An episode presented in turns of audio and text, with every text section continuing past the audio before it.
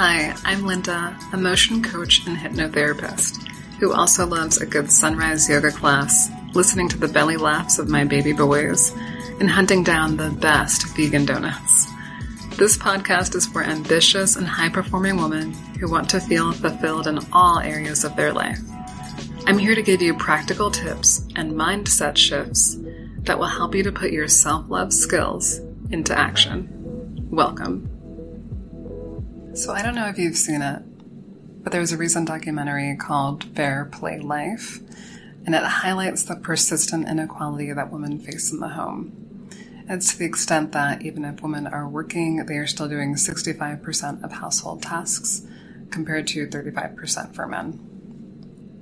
This kind of unevenness in the relationship and the burden experienced by the majority of mothers is a huge part of why mothers and wives can really struggle to find happiness in the daily rhythm of everyday life.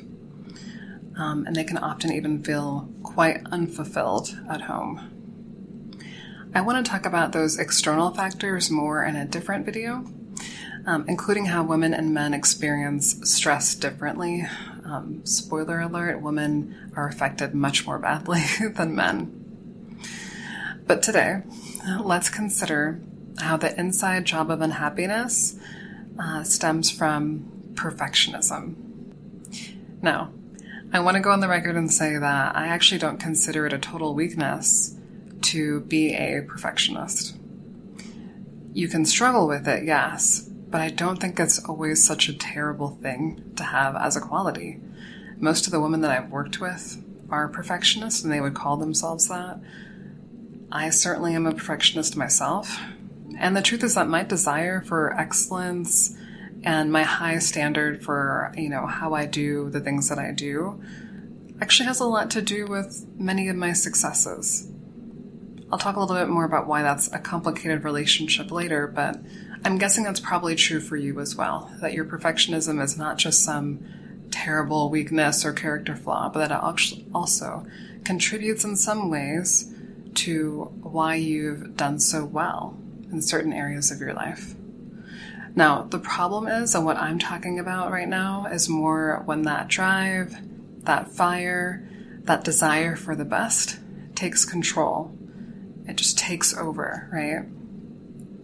And then your mood gets affected, the way that you handle stress gets affected, the way you handle changes or the unexpected can really um, downgrade. You can find yourself really struggling with those kinds of situations. And that's when you know that your perfectionism has gotten the other hand and it's starting to mess with you. And that's what we're talking about, right? That's the part that really steals joy when it comes to experiencing your life as a wife and as a mother.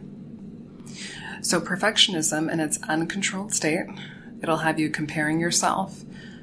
It'll have you comparing your mothering style to other moms you see, whether they're on the street or they're your friends or they're on social. You'll feel like you're never measuring up. You can never get that birthday cake order in time to that fancy upscale bakery you, your kid is always the, one of the last people there at pickup. Um, your Christmas cards. On occasional years, they turn into Happy New Year cards because you just couldn't get it all done on time while you were doing everything else. And am I sharing these examples because I can relate to them? Of course not. you have set the standards so high for yourself at times that you were always bound to fall short at some point. They're just they're just that high. And then when you do fall short, it just confirms for you what you already believed anyway. You already believed that, oh, I am a mess. I can't seem to keep it together. And then even when I have a win, I, I really can't be trusted. Maybe that was just a fluke. So, in fact, you think that you deserve to be handled harshly um, that you have to talk to yourself with tough love because you know you won't get it otherwise. You've got to be tough. And then you also believe that you need to create more rules for yourself um, to try to stop from messing up again like this next time. So when your perfectionism or mine is running the show, you can do no right. right? There's really no winning because it's always just a matter of time before you prove your negative beliefs right again. It's always going to be a matter of time before you prove your negative beliefs right again. And that's all about cognitive dissonance. Uh, I'll talk more about that later if you're interested. So if you are, be sure to put cognitive dissonance in the comments section down below. But when we have a belief, our brain looks for ways to keep what we perceive and how we interpret the things that we are perceiving so that it all matches up with that belief that we already held anyway. So if we have a negative belief about ourselves, we will look in our environment for things that confirm that because the cognitive dissonance of having a belief and then having it challenged is really uncomfortable for us as humans. So that's part of why perfectionism can run like this.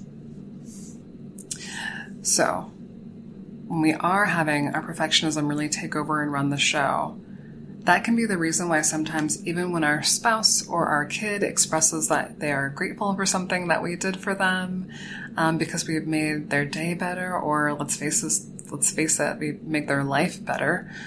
Um, we won't be able to really receive in that gratitude. Like it's going to be hard to let it in because in your mind you weren't performing to your own standard, right? And that's the voice that you hear more loudly, not so much their thanks or their appreciation.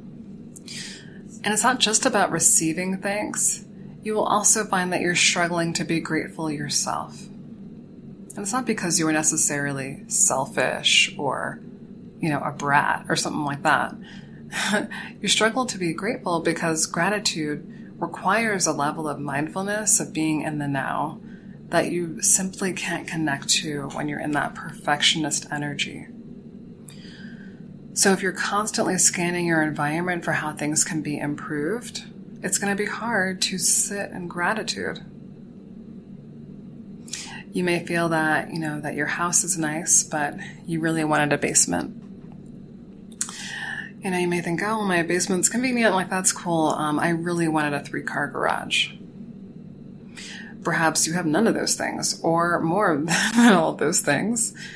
Maybe your husband is loving, funny, and kind. But if only he would dress better.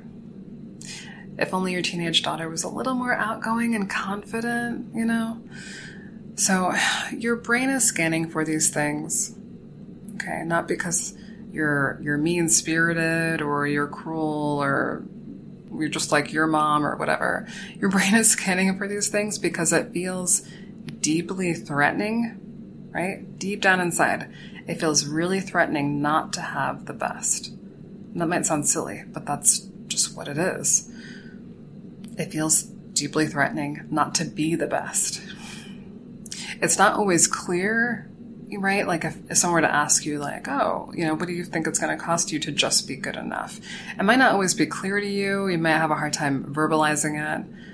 Um, but you do know and you've bought into the belief that it's going to cost you something if you're not the best, if you don't have the best. And so you stay in a state of fear and an expectation of some imagined worst outcome. And when you have those worst outcomes like going through your mind constantly, it becomes really easy. Sorry. Someone's muscle car. Okay. It becomes really easy to project those worst outcome fears onto other people that you love and want to protect too. So, in your mind, maybe the way your husband dresses has something to do with him getting passed over for that promotion. Maybe your daughter's shy, introverted nature is keeping as many kids from wanting to be her friend or including her in social events and things like that maybe your lack of XYZ, right? We'll just pick anything. Maybe your lack of that thing is why you can't get down to the size you think you should be. Or why you can't go on the exotic vacations that she gets to go on to. Maybe it's why when you're at the, the event at school, you aren't you know included in the group of the other moms and you're just standing in the corner chomping on some cheap pizza or stale chips or whatever when your expectations or mine get oversized and unrealistic, we never get to be just here now. We don't get to feel the pleasure of this very moment, and then it just keeps passing us by. When not achieving in every which way feels dangerous, then we stay stuck in this overactivated state and we can never just completely let go and relax. And that's not like a just relax, right? I mean, physically feeling the state of relaxation that feels so good to us, but is so hard to achieve when we are running ourselves in this way. In truth, we are fighting an uphill battle approaching our closest relationships with that spirit of perfectionism. And that's because relationships are going to be messy. Life is messy people are complex, and you're complex too. Nothing about you can just be sort of like fit in a tiny little tidy box, right? That's not you. When we learn to relax some of our standards, I'm not talking about everything, y'all. Like not not relax every standard. I'm I'm not about that life, right? But certain things, we learn to relax some of our standards that are keeping us just sort of like tight and constrained, right? And, and everything has to be just so, then we can discover how much easier life can be.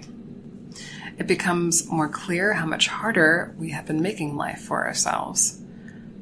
And wouldn't you love it to just be easy? um, easy without you wondering what's the catch? Like, wouldn't that be a relief? Our mindset has so much to do with how we experience all aspects of our life.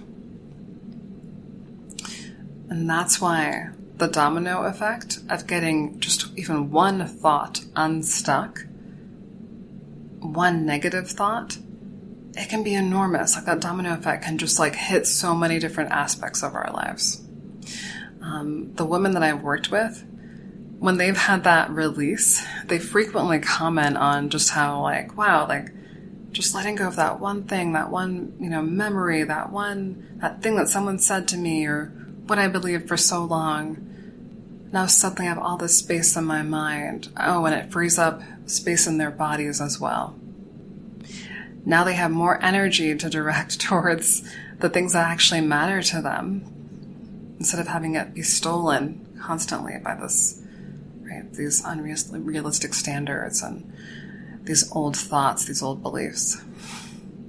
And I genuinely believe, I genuinely believe that you deserve to have that space freed up too. That's why I'm talking about this. I'm not here on YouTube just making videos for fun. I really believe that more women can experience that and deserve to experience that, and that the world needs you to experience that. We need you to have your energy, your time, the space in your mind and your body freed up because all that other stuff you've got going for you, gosh, we need more of it but you can't access it, right? If you're caught up in this perfectionistic hamster wheel, it's not going to get you there. That's part of why I have a whole week dedicated just to finding good enough in my online course. Because I found that this need is so great that it needed to be addressed in depth, right, in its own section. Like it just needed that space. And it uses the tools that I know work so well for allowing this release of these kinds of ideas and beliefs. Of course, that's along with all the other foundational skills that are included that allow women to put their self love into action consistently and effectively. The great news is that turning down the volume on perfectionism is totally possible. And when you turn down the volume on that voice, it allows you to still have access to the strengths of that quality, right? The quality of appreciating excellence and desiring to be excellent in things that you do, because that is a gift.